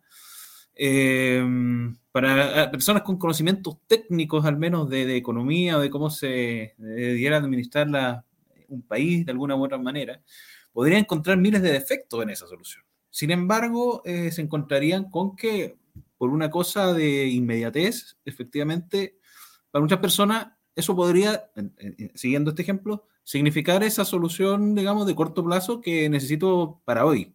para hoy va a estar relativamente tranquilo, ¿ya? Eh, si volvemos a las demandas que había en, para el eh, octubre de 2019, pensiones, eh, salud, etcétera, todas son cosas que en realidad sabemos que si se aplican em, placebos en este corto plazo para decir, oye, mira, mira cómo estamos arreglando las cosas, efectivamente podríamos estar haciendo pan para hoy y hambre para mañana. Y ese es un problema. Entonces, a mi juicio, yo creo que esa es la doble pega. Pega hay que hacer para poder permear en la sociedad la gravedad de los temas, eh, de que se puedan mirar a largo plazo. Yo sé que puede sonar un poco utópico porque la gente está, digamos, eh, muchas personas, el común de la población está encrispada un poco con la inmediatez, pero tiene que haber una doble, una doble, una doble jugada, un, un candidato, un conglomerado político que quiera enfrentar el país y gobernarlo el día de hoy, tiene que tener eh, una forma de enfrentar esa inmediatez, pero tiene que tener un, equipo que pueda corroborar que eso a largo plazo es estable. Es decir, no puede desentenderse de la función de largo plazo. Yo creo que sería una tremenda irresponsabilidad de cualquier presidenciable eh, desentenderse del largo plazo. Em, yo creo que a su modo, a su modo, y no es una forma de, eh, no se vea como una especie de, a pesar de que pueda parecer lo contrario, pero en un modo muy particular, eh, Boris y, su equipo, digamos, que siempre está vinculado al Partido Comunista, etcétera, son partidos políticos que, de alguna que sí piensan a largo plazo. Podríamos, digamos, llegar a, a, discrepar de cómo ellos piensan en largo, ese largo plazo, pero de que, de que, de que al menos tienen una concepción de cómo debería ser y van en estos, en estos pasos graduales para llegar a ese fin, al menos lo hacen, ¿ya? Eh, y, bueno, y tienen la ventaja de que pueden combinarlo con, estas, con ciertas recetas que pueden sonar em, populistas, si se quiere, no, no, como mucho esa palabra, pero eh, demagógica, ¿ya? esa, me gusta más, más bonita eh, y más precisa. Pero, pero tienen esa ventaja en ese sentido y, y sí piensan de alguna forma, en el, tienen su concepción de largo plazo, que yo creo que es algo que otros candidatos también deberían eh, trabajar más o, arriesgarse a trabajar más, aunque no sean, aunque no anden con el, no lo anden exponiendo en todos lados, porque efectivamente una cosa es lo que tú haces como frente a las cámaras, frente a la elección, frente al podio, frente al público. Otra cosa es lo que también están trabajando tus equipos detrás. Entonces yo creo que un proyecto político serio no puede desentenderse del largo plazo y tiene que tener una perspectiva a largo plazo para que las propuestas del corto plazo no sean irresponsables. Yo creo que eso es lo ideal, eh, por muy utópico que suene, pero yo creo que es lo ideal y si no, eh, yo creo que nos, arriesgamos a irresponsabilidades enormes.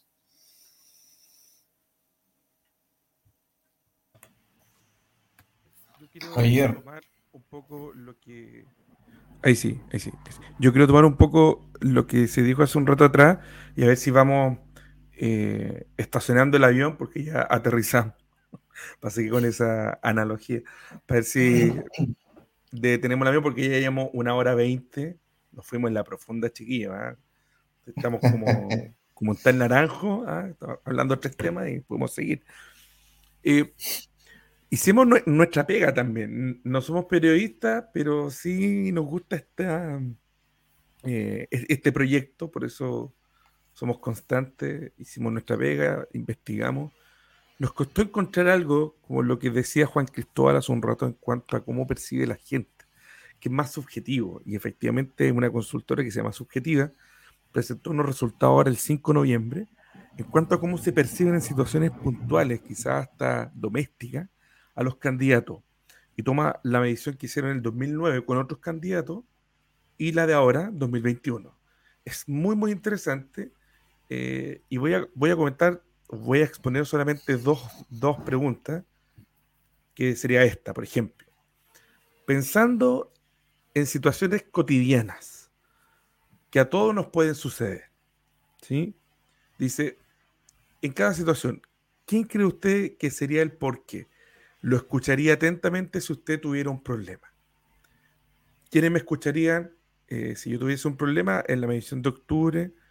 Eh, Boric, en primer lugar, luego Cast, pero también el porcentaje de que ninguno, ninguno me escucharía atentamente, un 26%. Comparado con el 2009, en ninguno era mucho más intenso y los porcentajes eran menores respecto a los candidatos.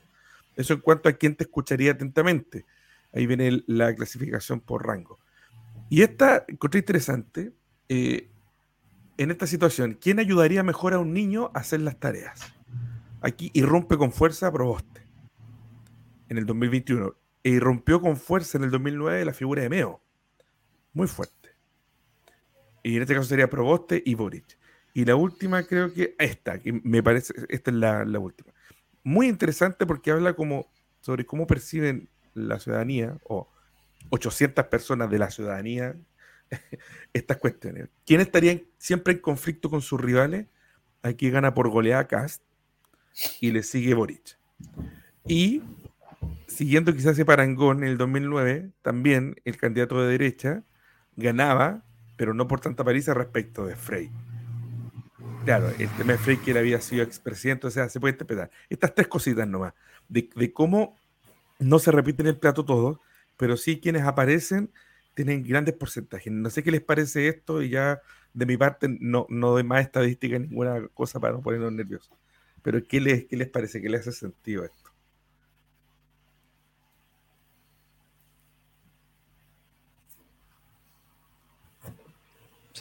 Yo creo que, esta, esta, que tenemos en este momento en pantalla es como súper... Eh, o sea, dice mucho en el fondo porque, porque detrás de, esto de, pensar que, eh, que, el candidato estaría en conflicto con sus, rivales políticos, en el fondo es como reconocer que en el fondo Cast es un guerrero, o sea, es un gallo que, va a estar ahí dándole, no, no, va a entregar, no va a entregar la oreja en el fondo. Entonces pienso que, que, en cierto modo se le reconoce una, una capacidad, ¿cierto?, de persistir en lo que en, lo objetivo, cual cualquiera eh, sea el que, el que tenga. Pero sobre todo, bueno, si es político.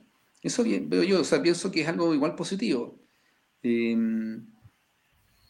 es como, es como decir, bueno, este gallo que es porfiado, y le da y le da, ¿cachai? yo creo que en el fondo Cast ha dado un ejemplo de, alguien que, que, tiene una idea y que tiene determinados valores y, y, aunque todo esté en contra de él, aunque esté fuera de moda, el gallo va y los instala y persiste y persiste y persiste. O sea, pienso que, en ese sentido Cas ha sido realmente un ejemplo de persistencia.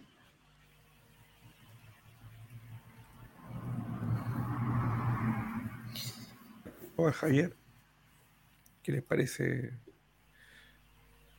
Cualquiera de estas Estaba pensando un poco de las cifras, yo, yo concuerdo primero con Jaime de, que la ciudadanía tiene la impresión de que efectivamente CAS va a tener mayor problemas. No sé si sea solo por, porque, por su personalidad fuerte en el sentido que va a ir a la pelea, sino obviamente porque va a encontrarse, eh, se encuentra en un extremo, por lo tanto tiene una mayor oposición de, del espectro político.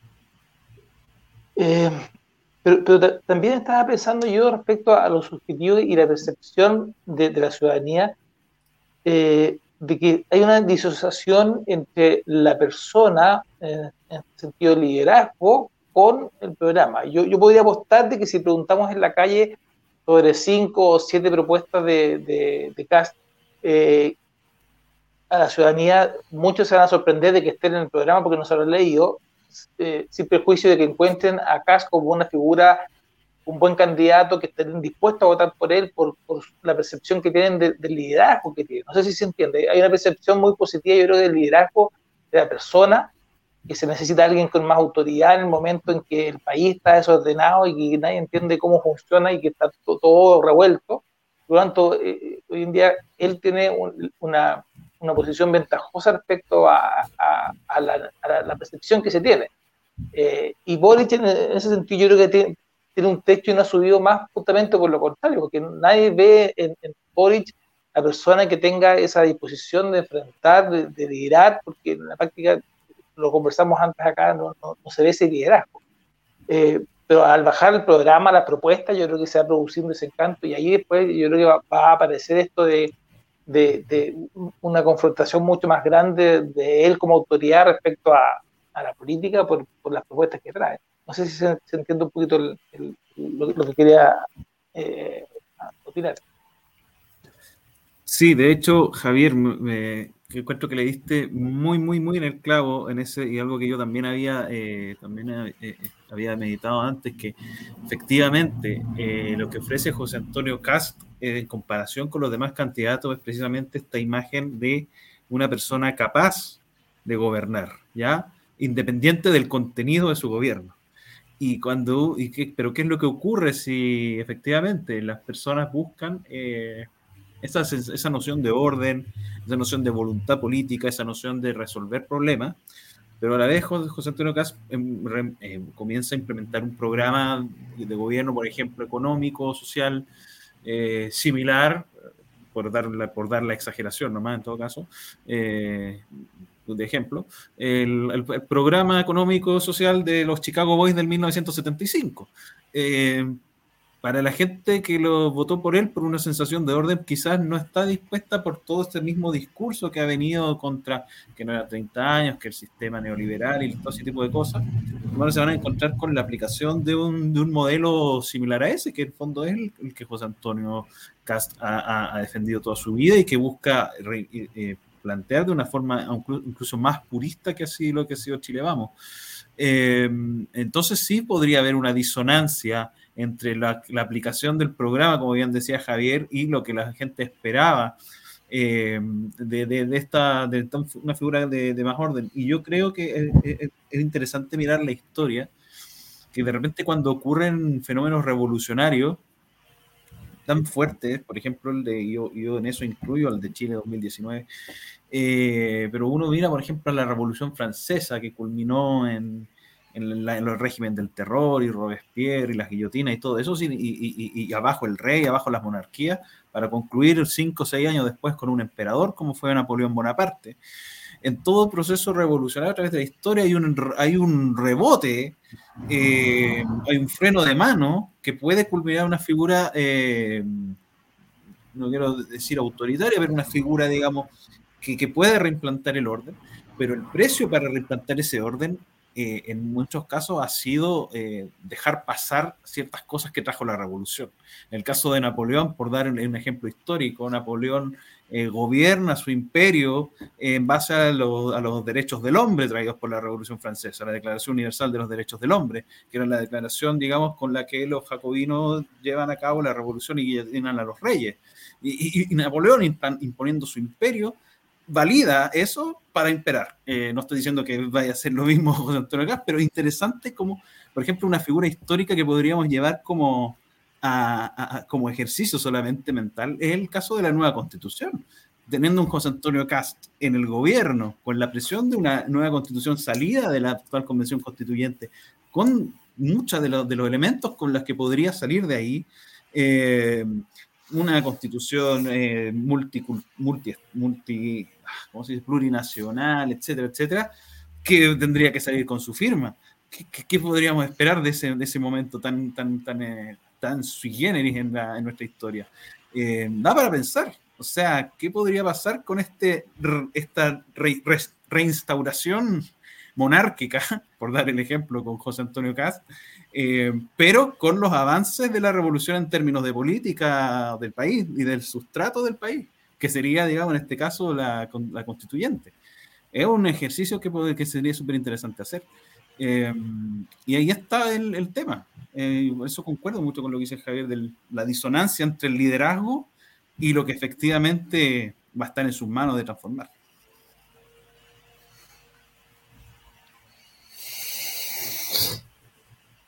Ah.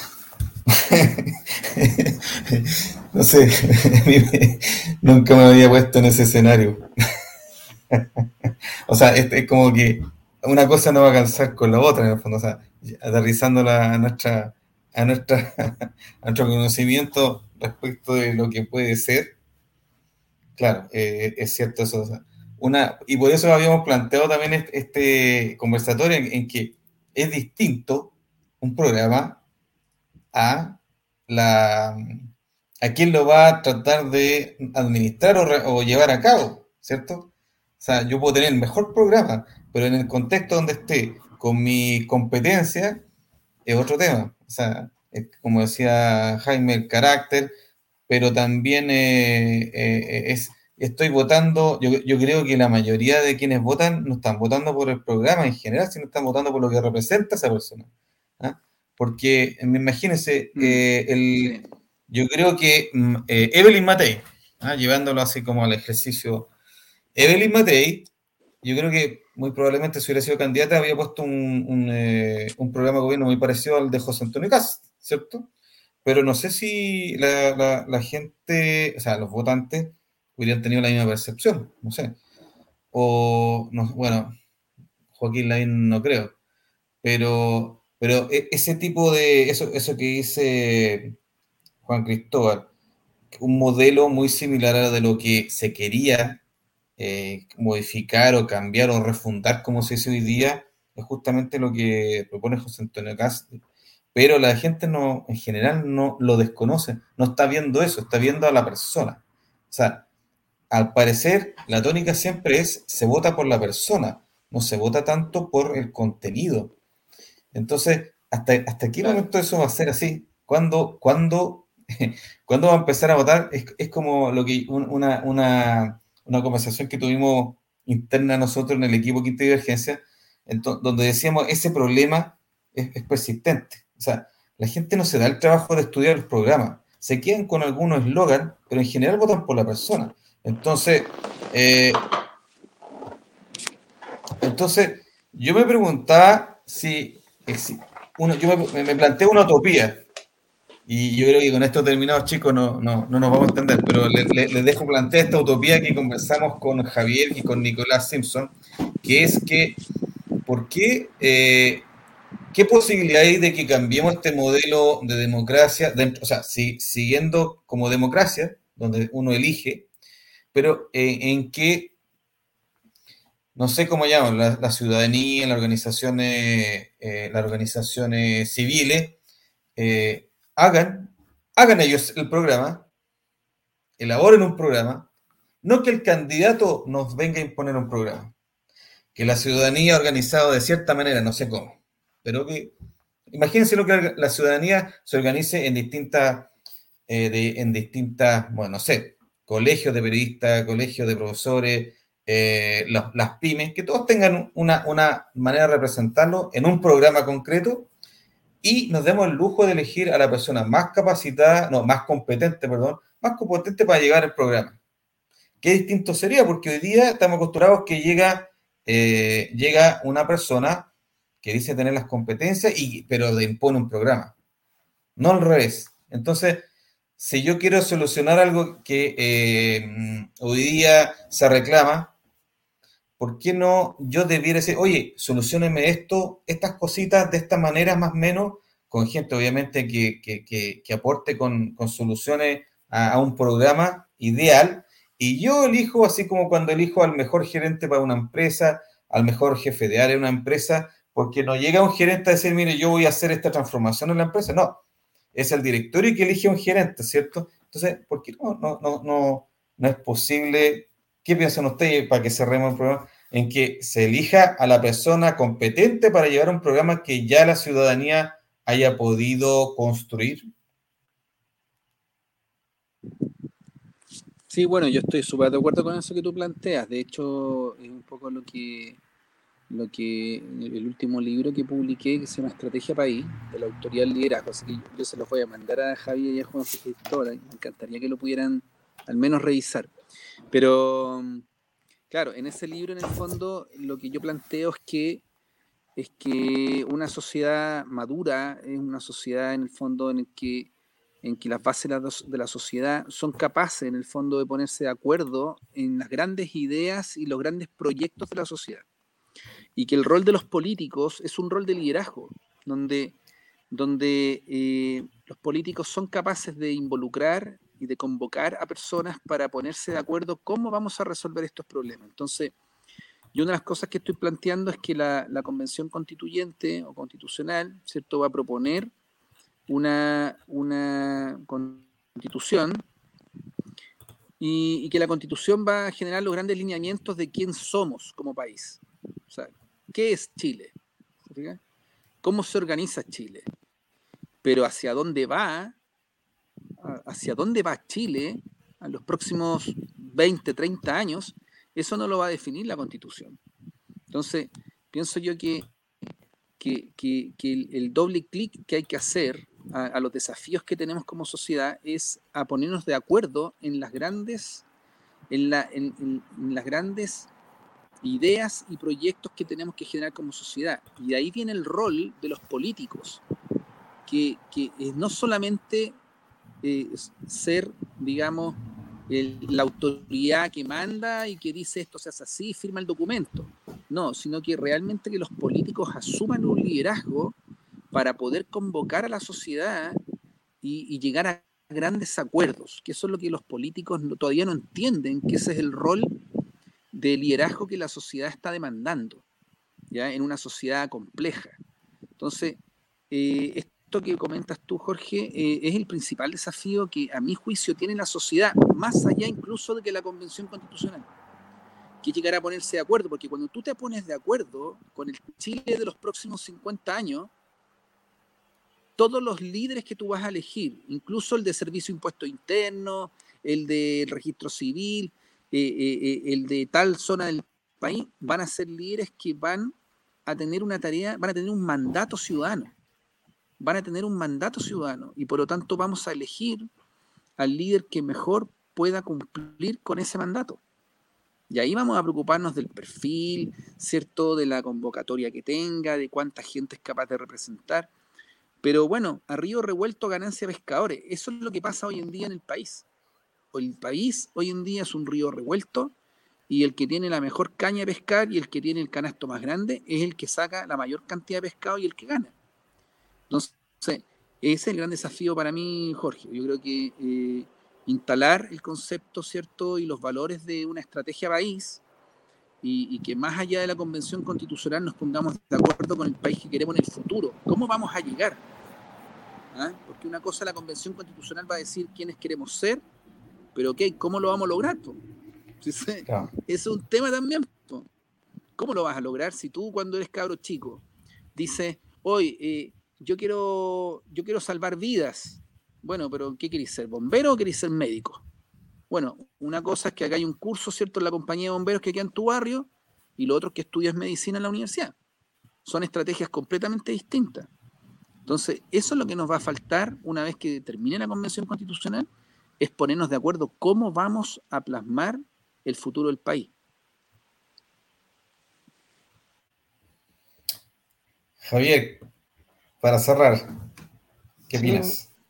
Eh, eh, es, complejo porque no, lo hemos hablado hoy día acá, pero eh, desde el punto de vista de, descentralización no, tiene que haber solo un proyecto de país, o sea, tiene, tiene, que también haber proyectos regionales, me imagino que Magallanes tendrá su proyecto claro, distinto a Arica, y en ese sentido, claro, es más difícil buscar yo, creo que hay grandes transformaciones o temas más macro que tienen que ver con una política más nacional, pero hay que incluir eh, temas mucho más locales, incluso municipales, desde el punto de vista de, esta forma de, de, hacer programas, ¿ya? Pero, pero yo creo que, que, hay factores importantes que tienen que ver con, con lo que comentaba Juan Cristóbal en un principio, es decir, eh, eh, el supuesto tuyo tiene un supuesto a de que la, la, sociedad en general está eh, tiene un nivel cultural homogéneo, está madura y va a pensar en el bien común como base. Pero está la influencia de ideologías como lo que pasó en el Noma FP y otras, y que pueden alterar la percepción de la ciudadanía, y eso puede influir finalmente en un programa que nazca desde ahí. Por lo tanto, hace, complejo el hecho de, de, de, de que o sea, habría que incorporar de alguna manera cómo estas influencias pueden transmitirse a través de medios de, comunicación, redes sociales o de, o de tendencias y que influyen en la ciudadanía y que pueda finalmente influir en un programa. Eh, yo sí creo que tiene que haber eh, un creciente eh, grado de participación de la ciudadanía en la construcción de programas locales, regionales y nacionales, pero también es necesario tener eh, liderazgos disruptivos. yo siempre he visto ese ejemplo de, Estados Unidos, de Kennedy, cuando dijo vamos a llegar a la Luna, y, si, y que e, e, ese, ese emprendimiento que le costó mucho dinero y muchos recursos a Estados Unidos, pero que además trajo consigo un, desarrollo eh, increíble desde el punto de vista de las ciencias, tecnologías, de, de, compuestos y de todo que hizo crecer al país. O sea, ese tipo de visiones eh, es muy difícil que nazcan de la ciudadanía, tienen que ser realmente líderes disruptivos que, aporten esta visión innovadora y que se complemente también con temas más, más locales. Pero hay que buscar un equilibrio que, busque, que, logre movilizar el país eh, más allá de, de, lo tradicional, de, marcar el ritmo. Gracias, Javier. Bueno, siendo ya 10 para las 12, eh, vamos a, terminar. Agradecemos la, participación de Jaime Riquelme, Juan Cristóbal Demen y Javier Puigros en poder conversar sobre algo más allá de los candidatos, más allá de los programas, para ver eh, este tema que no se conversa mucho, se conversa mucho de las polémicas, mucho de qué le dijo, qué no le dijo, que, que si va a llegar a Chile o no, o que Sí, bueno, cosas que realmente como cae más el tema de la farándula, más que de pensar eh, en pensar nuestra sociedad, lo que queremos, o qué podría ser mejor para nosotros, o si cambiamos el paradigma o no, etcétera. Un poquito para pensar más, reflexionar y qué es lo que queremos hacer a través de Quinta Divergencia. Y nuestro lema que estamos tratando de acuñar es eh, escuchar, pensar y dialogar. Nos despedimos y esperamos poder eh, tenernos más adelante en esta instancia que queremos, eh, que queremos motivar, incentivar a que nos detengamos un poco a pensar un poco más y sobre todo a dialogar, no salirnos de las trincheras, dejar de polarizarnos y poder construir algo en conjunto, donde, donde nos encontremos y donde también tengamos diferencias, porque de las diferencias también salen mejores propuestas, ideas y soluciones. Así que gracias muchachos, que tengan un buen descanso. Nos vemos en una próxima oportunidad. Chao, chao. Gracias, Jorge. Saludos, Juan Cristóbal y a Jaime. Chao. Sí, Saludos, mucho gusto conocerlos. Mucho gusto, conocerlos. Chao, gracias, Jorge. Chao. Chao, chao.